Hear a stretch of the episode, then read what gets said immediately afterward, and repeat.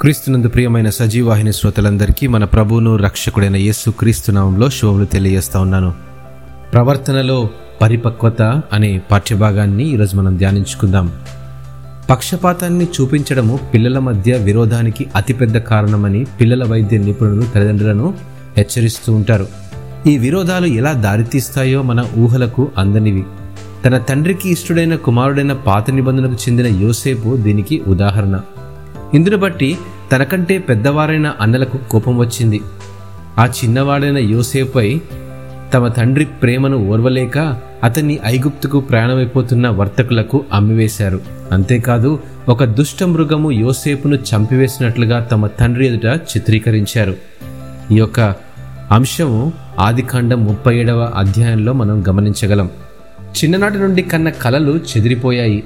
భవిష్యత్తు అగమ్య గోచరంగా కనిపించింది. అన్నలు మోసం చేసిన శిరము వంచి ఆ వర్తకులకు బానిసైపోయాడు. గమ్యం తెలియని తన ఒంటరి ప్రయాణం మొదలైంది.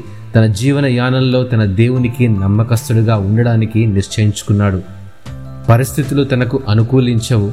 స్వంత నిర్ణయాలు ఇంకెన్నడూ తీసుకోలేని దుస్థితి. ఎటువంటి ప్రతికూల పరిస్థితి ఎదురైనా నా దేవునిపైనే ఆధారపడతానని నిశ్చయించుకున్నాడు యోసేపు.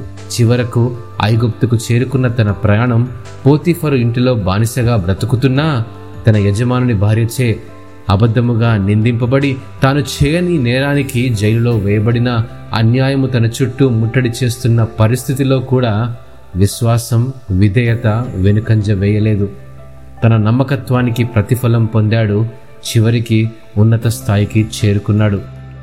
కాలచక్రం పరిగెడుతున్న ఒక తరుణంలో తమ దేశంలో కరువు కారణంగా యోసేపు అన్నదములు ధాన్యం కొరకు ఐగుప్తును చేరుకున్నారు. వారు అలక్ష్యము చేసిన సోదరుడే ఇప్పుడు ప్రధానమంత్రి అని తెలుసుకొని భయపడ్డారు. కీడుకు ప్రతి కీడు చేయాలని మనం ఆలోచిస్తాము. పగ తీర్చుకోవడానికి ఒక చిన్న అవకాశాన్ని కూడా వదిలిపెట్టము. క్షణం ఆలోచించకుండా మనం చేయాలనుకున్నది చేసి తీరుతాము. కానీ కుట్రలు అవమానాలు నిందల పాలైన తన బానిస బ్రతుకులో దేవునిపై యోసేపు నమ్మకత్వం అచంచలమైనది. తన జీవితం తనకు నేర్పిన పాఠాల్లో ఓర్పు దయ ఉదార స్వభావం వంటి అనుభవాలను నేర్చుకున్నాడు.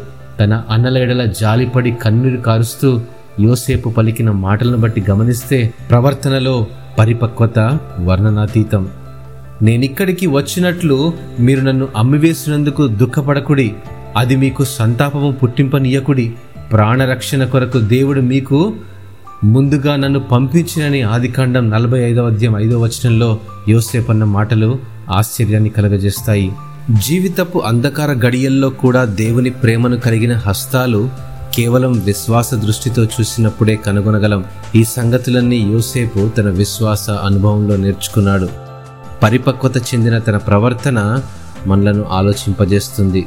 మన ప్రవర్తన ఎలా ఉందో ఒకసారి ప్రశ్న వేసుకోవడానికి ప్రయత్నం చేద్దాం. దేవుడు మిమ్మల్ని ఆశీర్వదించినగాక. ఆమెన్.